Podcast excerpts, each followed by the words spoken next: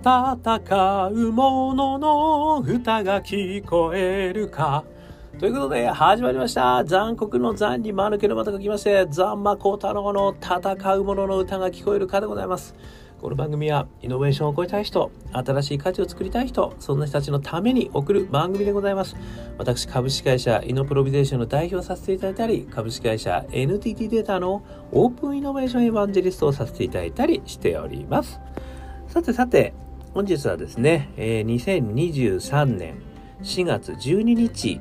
ということで、えー、ございます。えー、今日はですね、あの、孫泰造さんの本、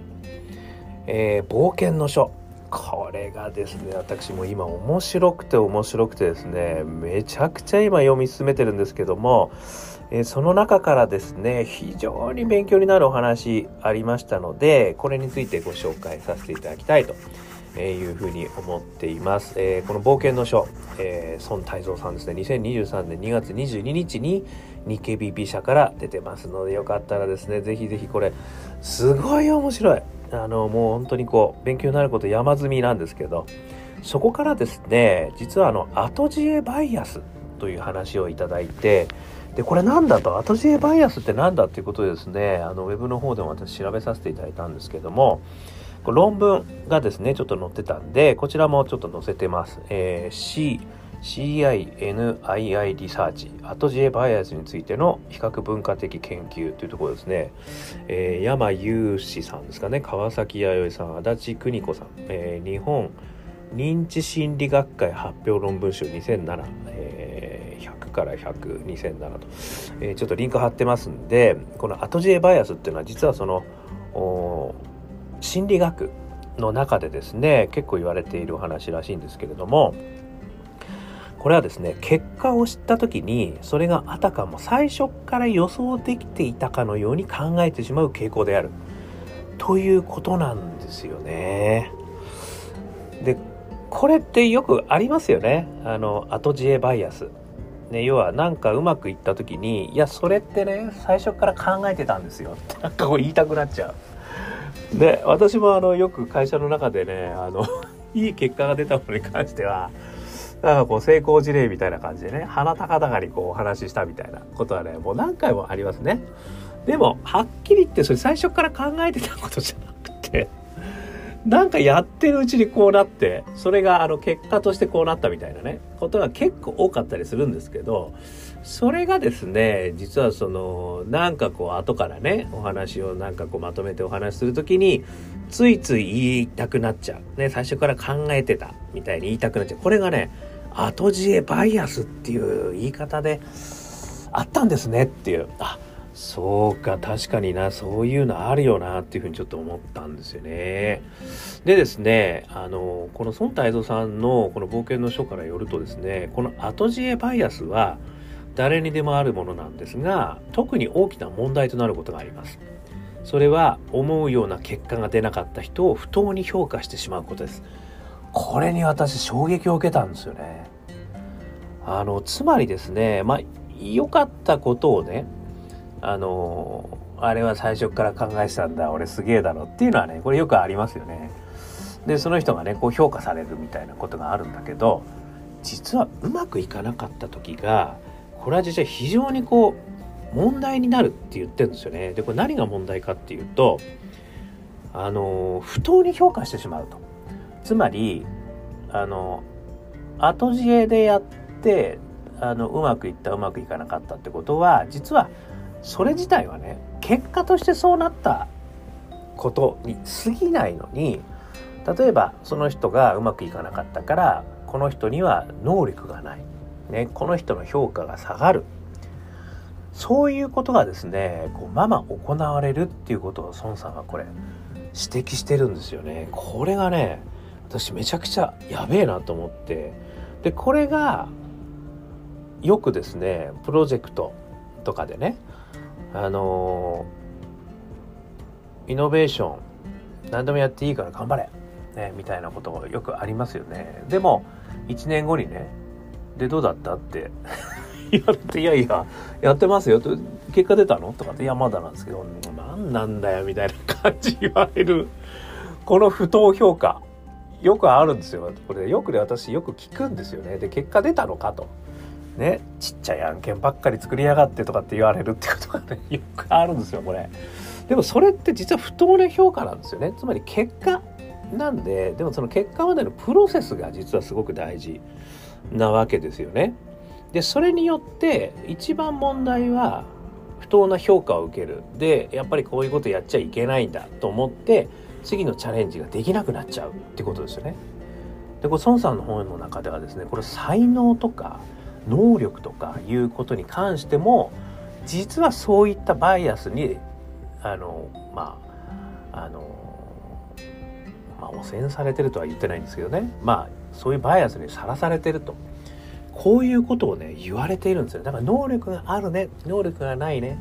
え才能があるね。才能がないね。ってこと自体も実はその単なる結果としてのバイアスであると。でそれを言われた瞬間にもう自分には能力がない、ね、自分は才能がないと思って次のチャレンジがなくなっちゃうことがすごい問題だよねってことをめちゃくちゃ言っていただいているところがですね私めちゃくちゃこれ勉強になったなと思ってでこうまとめるとですねこの後知恵バイアスが実はイノベーションの大きな障害になっていると。いうことがあるんだよってことをですね私はあの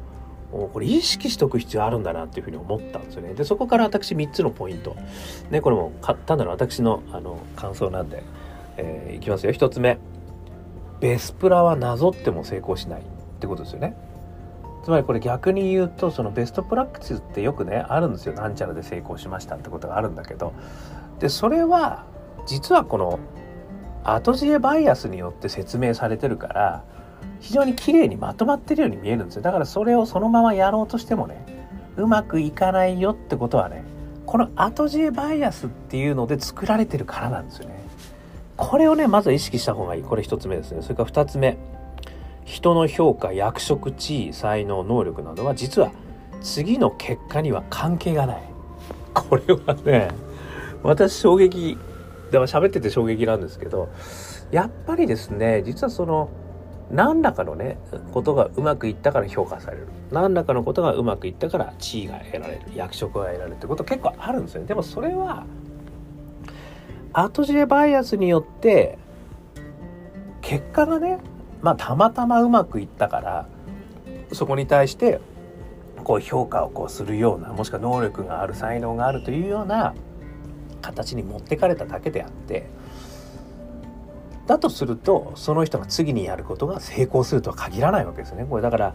さっきはプロジェクトのねベスプラの話しましたけども2番目は人の話ですよ。人としてその人が何かこうあるところにいるからといってその人はでももしかしたらですよ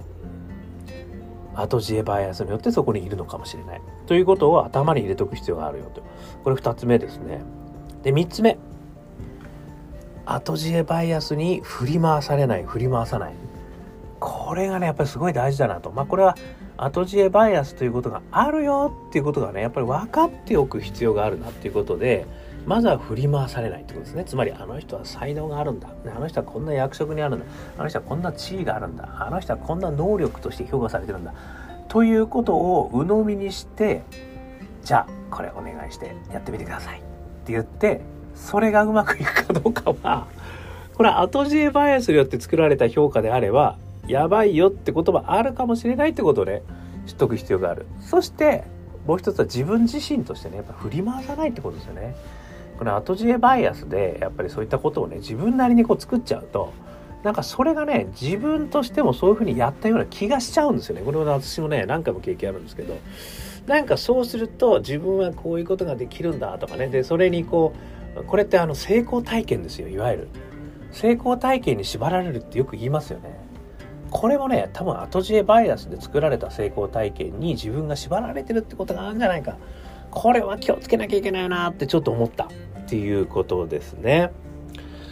まあということをですね私はここからすごく学んだということですね。で私やっぱりここから思うのは自分のねやっぱりその振り回さない振り回されないっていうことで後知恵バイアスなんじゃねえのかってことも知っておけばやっぱりあくまでも自分のまあある意味パッションだったり自分の感覚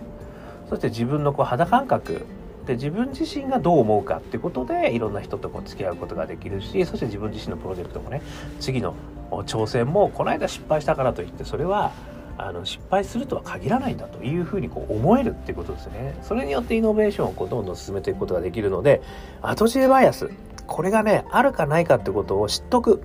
ということはですねすごく大事だなって私は思いましたそして最後にですねこの本の中にですね私本当も珠玉だなと思ってるんですけど孫泰造さんがですねこのじゃあ評価とかってどうすんだっていう問いをまたかけた時に一つねアイデアがあるんですよ。これがねアプリシエーションって言われてるんですけど鑑賞するとか感謝するっていう言葉なんですけど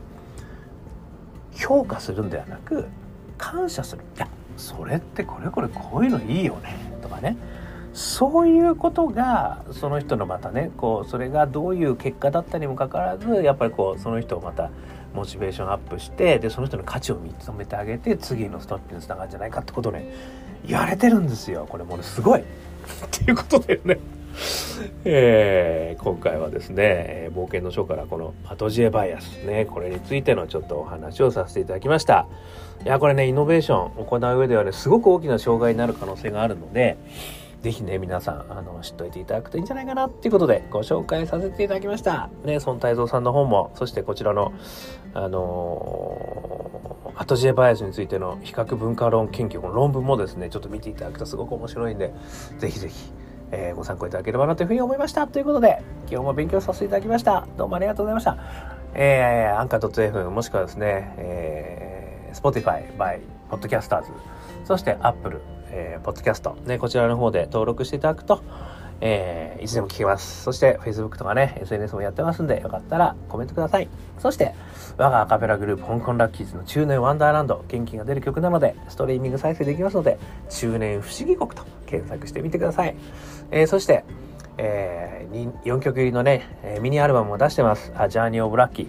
こちらもですね、えー、はい、ということでね、あと5分で、5分もかからないで終わりますよ。はい、分かってますよ。はい、ということでですね、あの 何も話も忘れちゃった。えー、ジャーニー・オブ・ラッキーね、えー、4曲入りなんで iTunes、えー、それからモーラね、ダウンロードできますので、よかったら聞いてみてください。そしてそして、一人からでもイノベーションができる、そんなことを書いた本、オープンイノベーション21の秘密。これもね、私頑張って書きましたんで、1時間ぐらいで読めちゃう本だと思うんで、よかったら見てみてください。えー、そしてですね、こんなことを話してる私ですけれども、普段はイノベーションコンサルやってます。イノベーションのお困りごと、ね、新しいビジネス作る時のお困りごと、もしくは新しい探求、ね、する時のお困りごと、もしあればですね、お気軽にお問い合わせくださいませ。そして、そして、